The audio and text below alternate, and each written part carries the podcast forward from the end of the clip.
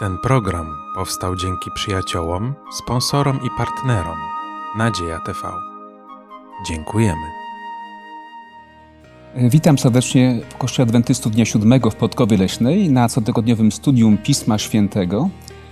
A w tym sezonie studiujemy Księgę Dziejów Apostolskich. Temat dzisiejszy to pierwsi przywódcy, oczywiście pierwsi przywódcy Kościoła.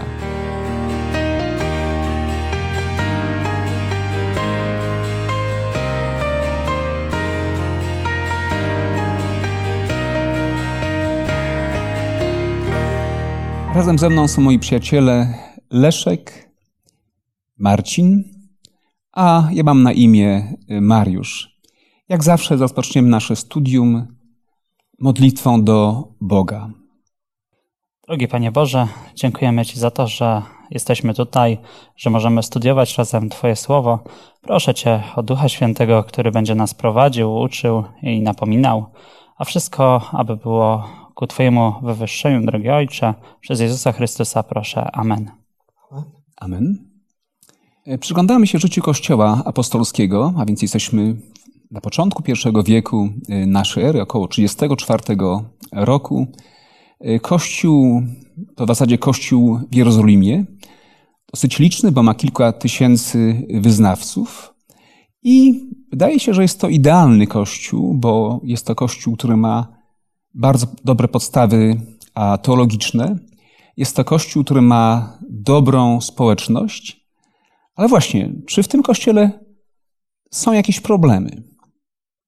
Jak zawsze myślę, że problemy powstają e, przede wszystkim, e, jeżeli gdzieś brakuje jakiejś e, pomocy, może są pewne zaniedbania, może różnice kulturowe.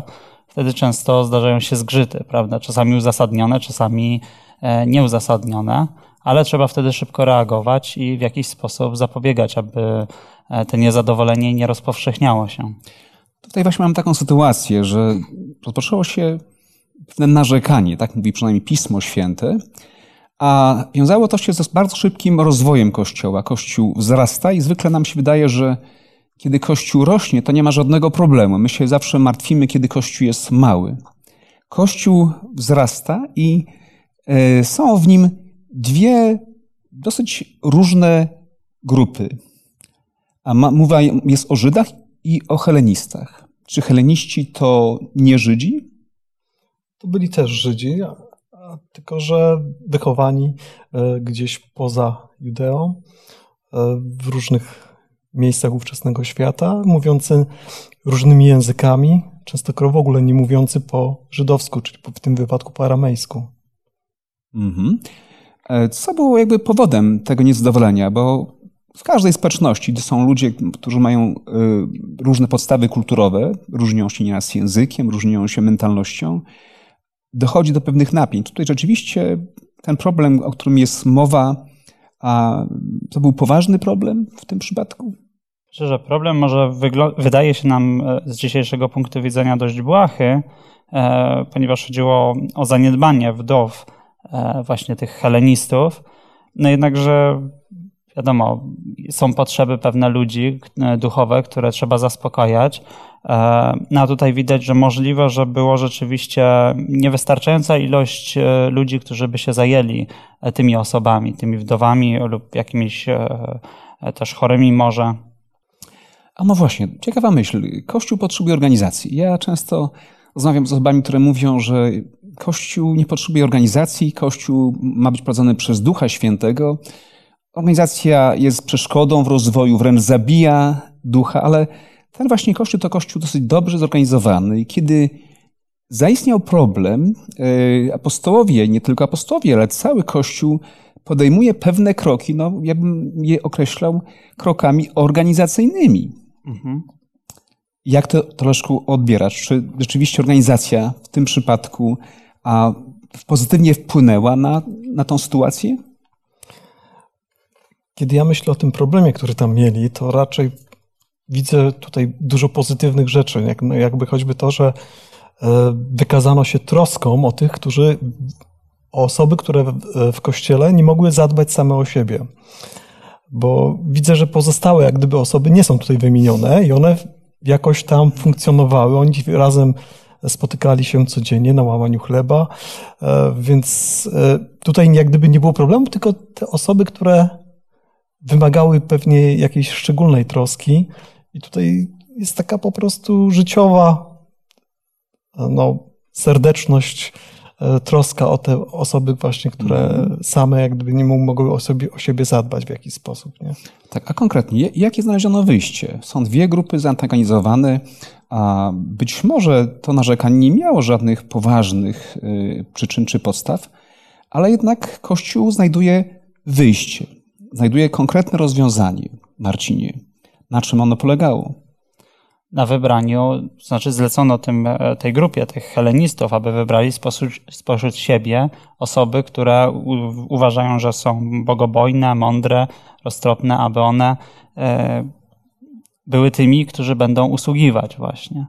Aby, możliwe, że też chodziło tutaj o to, żeby to nie była narzucona jakaś grupa ludzi, ale żeby to byli swoi. Mhm. Ale to była decyzja konkretnie Kościoła. Nie mhm. grona apostołów, ale całej tak. społeczności, prawda? Więc zostali wybrani w sposób demokratyczny. Sądzę, że warto, abyśmy wspomnieli imiona tych ludzi. Oni są tutaj bardzo mhm. ważni, szczególnie dwóch z nich. A może, Leszku, werset piąty, gdybyś mógł go przeczytać? I podobał się ten wniosek całemu zgromadzeniu. I wybrali Szczepana, męża pełnego wiary i Ducha Świętego, i Filipa, i Prochora, i Nikanora, i Tymona, i Parmena, i Mikołaja, prozelitę z Antiochii.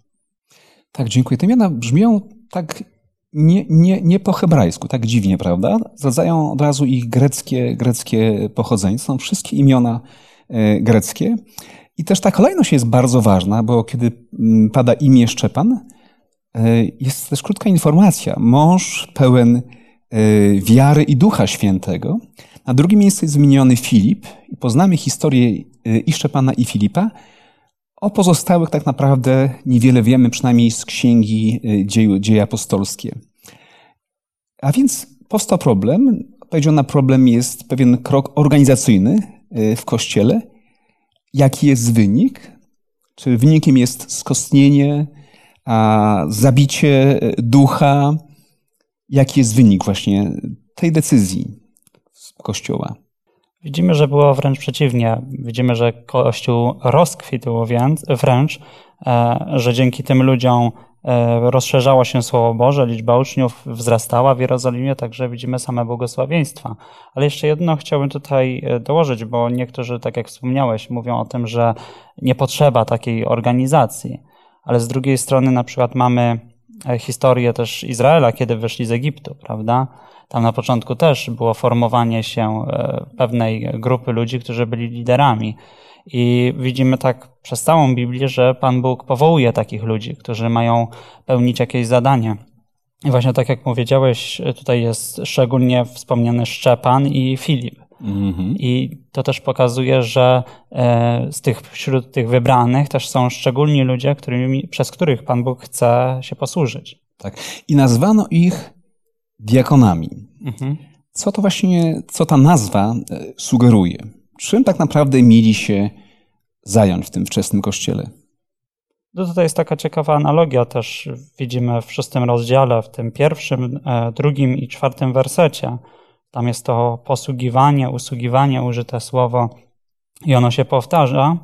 E, I tutaj było to zarzucenie, że e, zaniedbane były te codzienne usługi tych, dla tych wdów, i z drugiej strony mamy tutaj określone mm, sformułowanie, że obsługiwali stoły, prawda, że mhm. apostołowie nie chcieli się skupiać tylko na e, może tych przyziemnych rzeczach, ale e, bardziej na tych doktrynalnych, żeby odpowiadać na te może bardziej skomplikowane e, zarzuty. I podobnie było w przypadku Mojżesza, który sądził właśnie Izraela w Księdze Wyjścia że on ustanowił tam odpowiednich ludzi, e, którzy mu mieli sądzić, a dopiero te najważniejsze sprawy przychodziły przed nich, im, przed Mojżesza. I można tutaj też pomyśleć, że było podobnie, prawda? Te najprostsze rzeczy można było rozdzielić na tych ludzi, którzy byli przez Pana Boga też do tego powołani według darów. -hmm.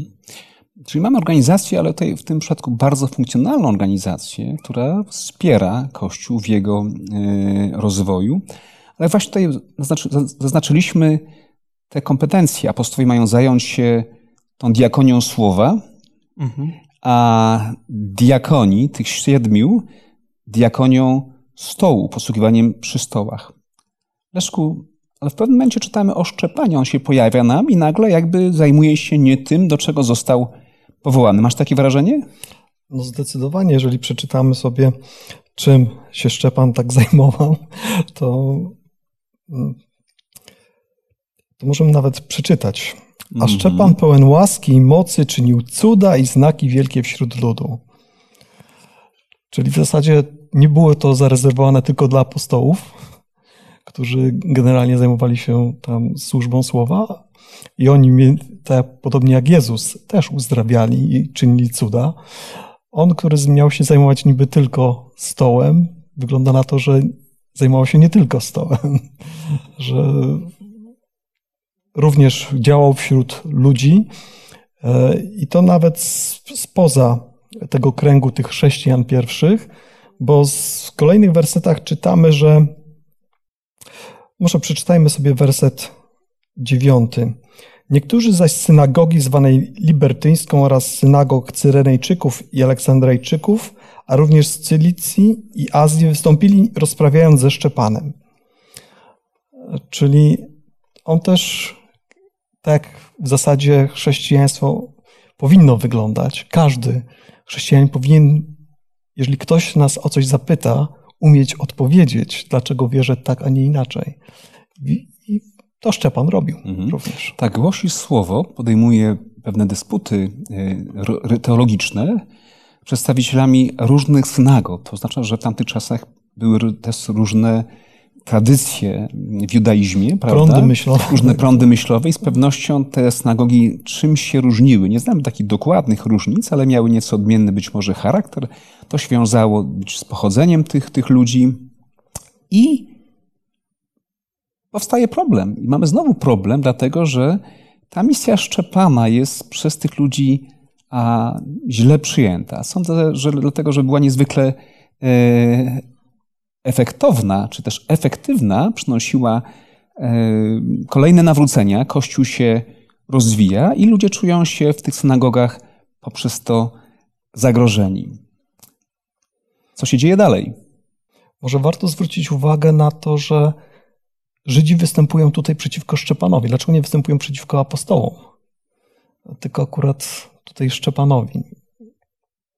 Być może akurat Szczepan wchodzi w te relacje, ponieważ ma do czynienia z helenistami i być może czuje się lepiej w tych kontaktach z ludźmi o takiej mentalności niż z Żydami a, tradycyjnymi, prawda, którzy mieszkali w Jerozolimie, którzy mieszkali tam od, z dziada pradziada. Mnie się wydaje, że w tym wypadku to um, Żydzi po prostu, którzy widzieli tą sektę, jak nazywali chrześcijan, tą nową, rozwijającą, którą traktowali jak zagrożenie, e, spodziewali się, że nie sprostają na pewno apostołom, więc e, próbowali być może podjąć z tymi Żydami helenistycznymi dysputę. Myśleli, że im się uda tutaj Mhm. osiągnąć pewne cele, a tu się okazało, że Duch Święty tak prowadził e, te osoby, że no nie byli w stanie, w tym wypadku Szczepana. No właśnie, ponieważ nie mogą sprostać mądrości, e, wymyślają inny sposób, w jaki sposób, by, by zamknąć Szczepanowi e, usta. Tak, powtarza się schemat tego skazania Jezusa, prawda? Mhm. Tego sądu niesprawiedliwego, który został wydany nad nim. Znowu są fałszywe oskarżenia i Szczepan trafia prawda, przed Radę. Tak, tam są dwa konkretne oskarżenia. Mhm. Możemy je tutaj przytoczyć? Co konkretnie mu zarzucili? Werset 13. Czytam z Biblii współcześnionej gdańskiej. I postawili fałszywych świadków, którzy zeznali: Ten człowiek nie przestaje mówić bluźnierstw przeciwko temu świętemu miejscu i przeciwko prawu. Czy widzimy, że prawo zostało przedstawione jako, jako ten element, który został przez, naruszony przez Szczepana, No, oczywiście to były fałszywe e, oskarżenia. Widzimy w kontekście, prawda, od 11 wersetu, że to byli fałszywi świadkowie. Mhm. Ale rzecz dzieje się przed Sanhedrynem. To nie jest jakaś prywatna rozmowa przywódców żydowskich z Szczepanem. To jest konkretne posiedzenie Sanhedrynu, który ma zająć się kwestią Szczepana. Zarzutów, które postawiono mu, zarzuty bardzo poważne. Najcięższe, bo zarzut e, herezji, że on uderza w największe świętości Izraela, e, w prawo i świątynię. Nie można było zrobić nic gorszego, gdy chodzi o atak na religię żydowską. I właśnie, i teraz rozpoczyna się ten moment obrony Szczepana. To jest chyba najdłuższa mowa, jaką mamy na kartach dzieł apostolskich. Dlaczego taka długa mowa? Widzimy przede wszystkim, że Szczepan pokazuje tutaj historię Izraela. Stara się skrócić e, jak najlepiej, ale takim tematem przewodnim tutaj jest Jezus, który prowadzi Izraela e, przez historię, prawda? Mamy różnych patriarchów, proroków, wyprowadzenie, powołanie i na, samą, na sam koniec tej mowy e, wywyższa Jezusa, który jest tym, który mhm. prowadzi, a którego tak naprawdę oni chcą odrzucić. A gdybyśmy mieli tę mowę zatytułować, ona nie ma tytułu, zawsze w kazanie musi mieć tytuł, prawda? Więc y, jakie mielibyście pomysły na tytuł tego właśnie kazania, tej mowy obronnej Szczepana? Może posłuszeństwo, nieposłuszeństwo? Może prowadzenie Boże? Chyba tak, właśnie Boże prowadzenie, a Boże opatrzność mhm. w dziejach Izraela. Prawdopodobnie o to, o to jemu chodziło. I faktycznie oprócz kazania Pana Jezusa, to jest najdłuższe. Sprawdzałem dłuższe od kazania apostoła Piotra, dłuższe od mm, wszelkich przemówień apostoła Pawła, późniejszych. Yy, takie trochę przydługie kazania, ale yy, jedno jest tutaj bardzo widoczne, że Szczepan jest świetnym znawcą Pisma Świętego padają konkretne argumenty, historia obejmująca czasy Abrahama, czasy patriarchów, y, Mojżesza i cały czas jakby Pan utożsamia się w tej mowie z narodem. On jest częścią tego narodu, prawda? Czy zauważyliście, że ta narracja się gdzieś przy końcu gwałtownie y, zmienia? Widzimy, że tutaj jest zmiana z naszych ojców na waszych ojców. I w siódmym rozdziale werset 45 mówi: Nasi ojcowie wyszli, a później mamy e, zmienione już e, werset 51. Ludzie twardego karku, nieobrządzonego serca i uszu, wy zawsze sprzeciwiacie się Duchowi Świętemu, jak wasi ojcowie, tak i wy. Że widzimy, że tutaj jest ta zmiana mhm. zaszła. A, może nie ma tej zmiany?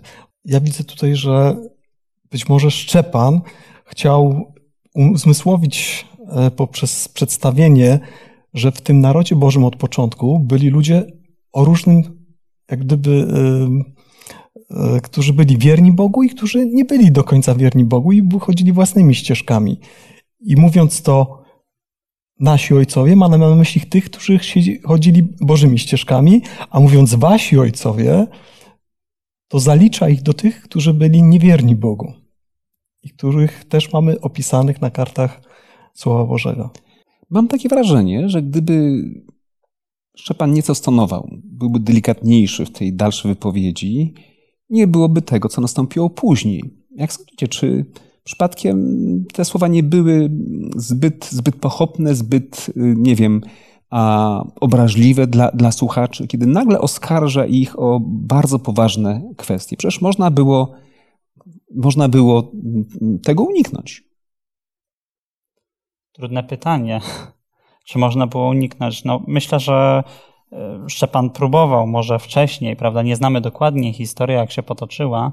To jest mimo wszystko krótkie sprawozdanie. E, możliwe, że Szczepan wiele razy już ścierał się e, w jakichś debatach razem z Żydami. I to był już taki moment, kiedy doszedł do wniosku, że trzeba powiedzieć może troszkę twardą mową, e, ale żeby to dotarło. Też tak. bym właśnie w tym, w tym kierunku tutaj e, e, te moje myśli biegną, że on zauważył, że stojąc przed Sanhedrynem, oskarżony fałszywie, że oni mają jakiś konkretny cel i być może, że zauważył, że to już nie ma sensu tutaj e, układać się z nimi, bo oni wcale tych układów nie chcą. Więc trzeba im po prostu powiedzieć prosto z mostu, żeby albo do nich dotrze, albo nie. Na tej, na tej zasadzie. Mm. I reakcja jest bardzo, bardzo burzliwa. Powiedziane jest, że wpadli w wściekłość i zgrzytali na niego zębami. A nie widziałem jeszcze osoby, która zgrzyta zębami ze wściekłości. E, to już jest niemalże jakiś objaw gniewu, wręcz e, furii. I z jednej strony ten obraz ludzi, przeciwników Szczepana, którzy są zdenerwowani, a z drugiej strony a taki błogi obraz samego Szczepana, który jest spokojny, który utkwił swój wzrok w niebo i ma wizję Jezusa, który stoi po prawicy Bożej. Co to może oznaczać? Czemu właśnie ten moment, ta wizja w takim właśnie momencie, kiedy nad nim toczy się sąd Sanhedrynu? Myślę, że to jest też taka analogia do wydawanych osądów przez Boga, prawda? Bo kiedy mamy ten obraz, że siedzi na stolicy, prawda, na tym tronie, to to też jest taki element, który pokazuje Boga, który sądzi. I to się przejawiało, prawda, u mhm. Ezechiela, u Izajasza. Księga Daniela, prawda? Mhm. Y, Bóg i Syn Człowieczy, który podchodzi do tego tronu sędziowskiego. Tutaj Jezus stoi po prawicy Boga. Typowa właśnie jest scena sądu. Być może po to, by pokazać, że nad ludzkimi sądami y, gruje Boży sąd. Jedynie sąd Boży jest sprawiedliwy. A efekt? Właśnie, czy, czy to był, czy tam zapadł jakikolwiek wyrok w przypadku Szczepana? Ciekawe jest też to, że tutaj nie ma jak gdyby dialogu. Nie, druga strona się nie wypowiada. Oni nie mówią, nie zgadzamy się z tym postulatem, z tym i z tamtym, e, tylko to jest takie działanie pod wpływem emocji. Mm -hmm. Ze strony Sanhedrynu oczywiście. Bo Szczepan jest stoicki spokój, opanowanie, a to Sanhedryn okazuje się, że oprócz tych fałszywych oskarżeń nie ma nic na swoją obronę. Tak, no możemy mamy... przeczytać ten 57 mhm. werset. Oni zaś podnieśli wielki krzyk, zatkali uszy swoje i razem rzucili się na niego. Widzimy tutaj, no, jak silnie emocjonalna była ta reakcja i tutaj o jak żadnym wyroku nie mogło być mowy, bo to już to był po prostu lincz w tym mhm. momencie. Zatykają uszy, ponieważ słyszą Ewangelię o Jezusie Chrystusie że Jezus stoi po prawicy Boga Ojca. I to jest ta mocna reakcja. Nie chcą tego po prostu już więcej słyszeć. Zatykają uszy i zamykają usta tego, który im to zwiastuje. I jeszcze Pan ginie. Tak, prawdopodobnie tutaj nie ma mowy o żadnym wyroku. Jest to swego rodzaju lincz. Wściekłość, mm, porwał i gniew. Tak de facto, czy oni mogli wykonać wyrok śmierci na człowieku? Przecież mamy rzymską okupację, Wydaje mi się, że do tego nie mieli absolutnie żadnego e, prawa. Niemniej Szczepan ginie i mam wrażenie, że ginie zbyt wcześnie. Niewiele zrobił. Wygłosił jedno dobre kazanie. A jakie są Wasze odczucia? Czy ta śmierć nastąpiła tutaj zbyt wcześnie? Nie przerwano jego kaznodziejskiej kariery w takim właśnie momencie? No właśnie, można byłoby sobie popatrzeć na tą historię w ten sposób, że oto człowiek pełen Ducha Świętego, który tak wiele tam robił w kościele, nie? Był jednym z, no, z liderów tutaj, jeżeli chodzi o posługę przynajmniej przy tych stołach, który też zajmował się wieloma innymi rzeczami. E, no, święty człowiek i nagle ginie. Jak to jest, że złe rzeczy przytrafiają się dobrym, dobrym ludziom, dobrym ludziom nie? Mm. Ale tutaj widzimy w tym końcówce tego rozdziału, że ta jego śmierć nie poszła na marne że dzięki tej śmierci być może to właśnie to był punkt zwrotny dla Pawła, Szabła w, w tym momencie, mm-hmm. który tu się pojawia chyba po raz pierwszy. Tu się pojawia Saul, który mm, nie jest wykonawcą wyroku, ale e, Pismo Święte mówi, że pilnował szat tych, którzy kamienowali Szczepana. Zgadza się de facto z tym, być może nawet nadzoruje e, ten lincz, czy tą właśnie publiczną e, egzekucję. Dalej czytamy, że Saul zgadzał się z tym, co się stało i zaczęło się prześladowanie Kościoła. Moi drodzy, a więc efekt nie jest zbyt, zbyt, e, zbyt ciekawy, zbyt dobry dla Kościoła. Ginie Szczepan i zaczynają ginąć też inni wierzący ludzie. Jaki ma to wpływ na Kościół i na jego misję? No na pewno powoduje rozproszenie, prawda, zborów bożych, e, ponieważ wiadomo, że jak jest jakieś prześladowanie, no to trzeba uciekać. Mm -hmm. Więc na pewno się rozeszli po może okolicznych e, miastach, może gdzieś dalej. W każdym razie widzimy, że, że jest ten ruch. I później też wracając do Saula na chwilę, rzeczywiście on jest pierwszy raz tutaj oczywiście negatywnie przedstawiony, ale z drugiej strony może to w późniejszym e, czasie było też e, taką naganą dla niego, że Pan Bóg mu pokazywał, e, którędy jest prawdziwa droga. On się tak długo opierał, opierał, aż w końcu dostał to objawienie, prawda, w drodze do Damaszku. Tak. Nie ma tego złego, co by na dobre nie wyszło. Ale to, tak chyba tylko jest u Pana Boga. Nie ma tego złego, co by na dobre nie wyszło. I to, co było wielką szkodą dla Kościoła, utrata jednego z ważnych przywódców, niezwykle elokwentnego kaznodziei, pełnego mocy i Ducha Świętego, i rozproszenie chrześcijan. Oni uciekają z Jerozolimy, ten zbór ulega rozbiciu, rozczłonkowaniu, ale efektem jest to, że Ewangelia dociera do różnych miejsc. A właśnie gdzie konkretnie? Gdzie konkretnie? Mamy tutaj dalsze informacje bardzo ciekawe. E, wspomnianą tutaj mamy Samarię, która e, podczas tego właśnie rozpowszechniania się Słowa Bożego e, dotarło i do nich wieść o Chrystusie. Mhm. Samaria, a więc Samarytanie, którzy powinni być bardzo odporni, prawda, mhm. na Ewangelię, bo tak do końca też nie byli takimi Żydami w stu procentach. Żydzi ich nie lubili, a przecież Jerozolima i Kościół chrześcijański to właśnie to Żydzi, to Żydzi, którym no, z natury nie, nie ufano, była wzajemna nieufność. A jednak otwierają serce na Ewangelię i to powoduje też dalsze działania. Pojawia się wśród nich Filip, potem pojawiają się też inni apostołowie. Tutaj jest też, też taki, taka pewna negatywna rzecz. Pojawia się też pierwszy poważny grzech y, Kościoła za sprawą niejakiego Szymona. Jaka to, jaka to była sytuacja? Gdybyśmy mogli ją troszeczkę przybliżyć e, słuchaczom. No, próbuję sobie zakupić, prawda, moc Ducha Świętego do sprawowania cudów, uzdrowień za pieniądze. Możemy powiedzieć, że to czasami e, zdarzało się w historii Kościoła, że ludzie próbowali kupować sobie urzędy.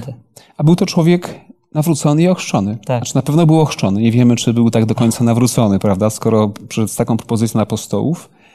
Y, ale potem swój błąd zrozumiał, aczkolwiek od jego imienia mówimy o tym najstarszym grzechu Kościoła, o Symonii, czyli o próbie kupczenia urzędami czy, czy władzą w Kościele, prawda? Ten model potem był powtarzany w całej historii y, Kościoła chrześcijańskiego, ten negatywny y, model. A pojawiają się też apostołowie Piotr i Jan, którzy jakby to dzieło Filipa mm, potwierdzają, wkładają ręce na wierzących, oni otrzymują Ducha e, Świętego. Moi drodzy, i pojawia się kolejny wielki Trzeba zaznaczyć, że to w Samarii miało miejsce. Tak, to dzieje się w Samarii, tak? To dzieje się cały czas. I Samarytanie też otrzymują dar Ducha Świętego. Tak. Mhm. To jest, to jest sądzę wielki znak dla Kościoła. A ten Kościół wychodzi spoza, poza Jerozolimy, E, wychodzi do Samarii, wychodzi też do innych miejsc, tam gdzie się wierzący e, rozproszyli. Pojawia się kolejny przywódca. Co możemy o nim powiedzieć? Głównym działaczem w Samarii był Filip, prawda? E, można powiedzieć, druga osoba wymieniona, tak jak czytaliśmy wcześniej, mm. w liście tych, którzy zostali wybrani na diakonów i on tam jako pierwszy e, główną pracę wykonuje, dopiero później są wysłani apostołowie. Tak, więc z całą pewnością jest to diakon, dlatego że pamiętajmy, że jeszcze jeden z apostołów miał też imię Filip. I tak do końca, gdybyśmy nie znali kontekstu, to byśmy nie wiedzieli, czy to chodzi o diakona Filipa, czy apostoła Filipa. Raczej o diakona Filipa, chociaż tutaj nie, nie jest połączone jego imię z jego urzędem, z urzędem diakona. Mowa jest o, tylko o, o, o Filipie, który e, głosi Ewangelię. Zobaczcie, za jego sprawą Ewangelia przekracza e, granice, granice mm, nawet kontynentu. Prawda? Skąd pochodzi jego słuchacz, skąd pochodzi człowiek, którego imienie nam wiemy, że był dostojnikiem królowej Kandaki. Mhm. On jest Etiopczykiem z pochodzenia. Mhm. Także to jest już odległy kraj, więc widać, że e, to ziarno Ewangelii zaczyna się już rozprzestrzeniać naprawdę szeroko. E, jeszcze jedno słowo chciałem powiedzieć odnośnie właśnie, czy to Filip, czy ten Filip to jest Filip mhm, apostoł, czy Filip e, diakon. Tutaj mamy w ósmym rozdziale, w czternastym wersecie, że takie sformułowanie pada, że kiedy apostołowie, którzy byli w Jerozolimie, usłyszeli, że Samaria przyjęła Słowo Boże, wysłali do nich Piotra i Jana. Mm -hmm. Możemy wydedukować, że nie było tam apostołów, skoro dopiero apostołowie wysłali. wysłali. Mm -hmm. Ale wracając do tego eunucha, który był na e, usługach tej królowej, kiedy on wraca też do domu, no to widzimy, że e, ta Ewangelia zaczyna już sięgać naprawdę daleko. Mhm. Wszystko wydaje się takie jakby wyreżyserowane przez Pana Boga w tej historii, prawda? Bo niby spotkanie przypadkowe, ale jednak jest tym bardzo widoczne działanie Ducha Świętego, działanie Pana Boga, który stawia konkretnie Filipa w tym miejscu, gdzie człowiek ma pewną duchową e, potrzebę. potrzebę, prawda? I on ją zaspokaja. Efektem tego jest chrzest. Pierwszy, pierwszy człowiek, przedstawiciel, e, powiedzielibyśmy, czarnego lądu zostaje chrześcijaninem, zostaje ochrzczony i chrześcijaństwo przekracza bariery również yy, kontynentu. Tutaj warto jeszcze dodać przy okazji śmierci Szczepana, że od śmierci Kościół jakby zmienia strategię swojej działalności misyjnej. No tak, widzimy, że kiedy czytamy Ewangelię, to Jezus najpierw powiedział, żeby zostali w Jerozolimie i głosili domowi Izraela. Dopiero mm -hmm. po jakimś czasie miała ta Ewangelia zacząć e, rozprzestrzeniać się po całym świecie. A czy ma to coś wspólnego z proroctwami Pisma Świętego? Czy to zostało w jakiś sposób określone w proroctwach biblijnych, ta zmiana strategii y, misyjnej? Ukamienowanie Szczepana łączy się z proroctwami biblijnymi mówiącymi o tym, że naród izraelski jako taki otrzymał te 70 proroczych tygodni, a potem gdyby kończy się ich tutaj taka działalność w takiej formie, jaką była do tej pory i zaczyna się zupełnie nowy rozdział, jeżeli chodzi o lud Boży. Tak, i jeszcze też ważna myśl, to co jest widoczne w tych trzech rozdziałach, to ta wrażliwość Kościoła na głos Ducha Świętego. E, Kościół jest zorganizowany, ma konkretną organizację, a jest to też Kościół, który jest bardzo otwarty na wpływ na działanie Ducha Świętego. E, oni cały czas słuchują się w głos Ducha Świętego, pozwalają się prowadzić przez Ducha Świętego. To jest pewnie, to jest myślę taki mm, pewien model, to jest pewien wzór dla Kościoła współczesnego. Z jednej strony Kościół dobrze zorganizowany, Kościół świadomy swojej misji, Kościół, który ma doktrynę opartą na y, nauce apostolskiej, na Bożym Słowie, ale też Kościół, który nie zamyka się w pewnych, pewnych formach działania, jest cały czas otwarty na ten świeży powiew Ducha Świętego. No tak, to przez tą historię jasno e, Bóg pokazuje, że to rozdzielenie się, prawda, e, na początku ten problem, który powstaje, e, to rozbicie, jak gdyby wybranie pewnych osób, żeby więcej osób usługiwało, pomagało, widać, że on, że on owocuje. Oczywiście pojawia się prześladowanie, ale później widzimy, że te osoby dalej E, one działają, prawda, w historii tego, e, tego sługi, e, tej królowej z Etiopii. Także Kościół tylko i wyłącznie wzrasta wskutek tych różnych podziałów, takich przez pączkowanie, dobrych podziałów oczywiście. Piękna historia. Poznaliśmy dwóch wspaniałych przywódców Kościoła, Szczepana, Filipa. Ale gdybyśmy mieli pewne lekcje wyciągnąć dzisiaj dla siebie, dla Kościoła współczesnego, taką podstawową dla mnie lekcją, którą ja tutaj widzę, że nie należy się zamykać w tym, co się e, wypracowało przez lata praktyki, ale być jednak każdego dnia otwartym na to, co Duch Święty mówi i gdzie chce nas posłać, a być może do kogo. Więc mieliśmy bardzo ciekawe studium. Poznaliśmy jeszcze bliżej Kościół, jego problemy. Kościół, który nie atakuje siebie nawzajem, Kościół, który atakuje problemy i za pomocą Ducha Świętego je w sposób skuteczny rozwiązuje. Efektem jest jego dalszy rozwój. Chcemy w tej chwili Panu Bogu podziękować za to wspólne studium. Skłońmy znowu nasze głowy w modlitwie do Boga. Łaskawy nasz Panie i Ojcze, który jesteś w niebie, chcemy Ci podziękować za to, że tak cudownie prowadziłeś i nas, że mogliśmy poznać Twoje zbawienie, które przygotowałeś dla każdego człowieka, że możemy z tego korzystać, co zostawiłeś w swoim słowie, te wszystkie historie, które pokazują, jak Ty niezwykle, w niezwykły sposób działasz każdego dnia, prowadząc do momentu, kiedy wszyscy ujrzymy Jezusa Chrystusa przychodzącego chwale, który będzie sądził i który zbawi tych, którzy tego będą chcieli. Choć decyzja ta podejmowana jest teraz, kiedy żyjemy i możemy to robić. W Twoje ręce się więc polecamy.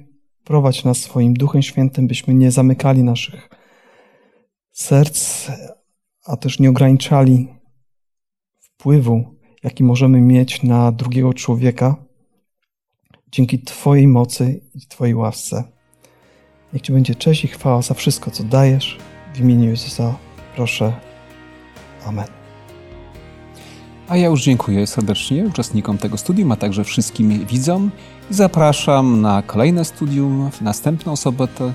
Tym razem będziemy mówili o nawróceniu Saula Starsu.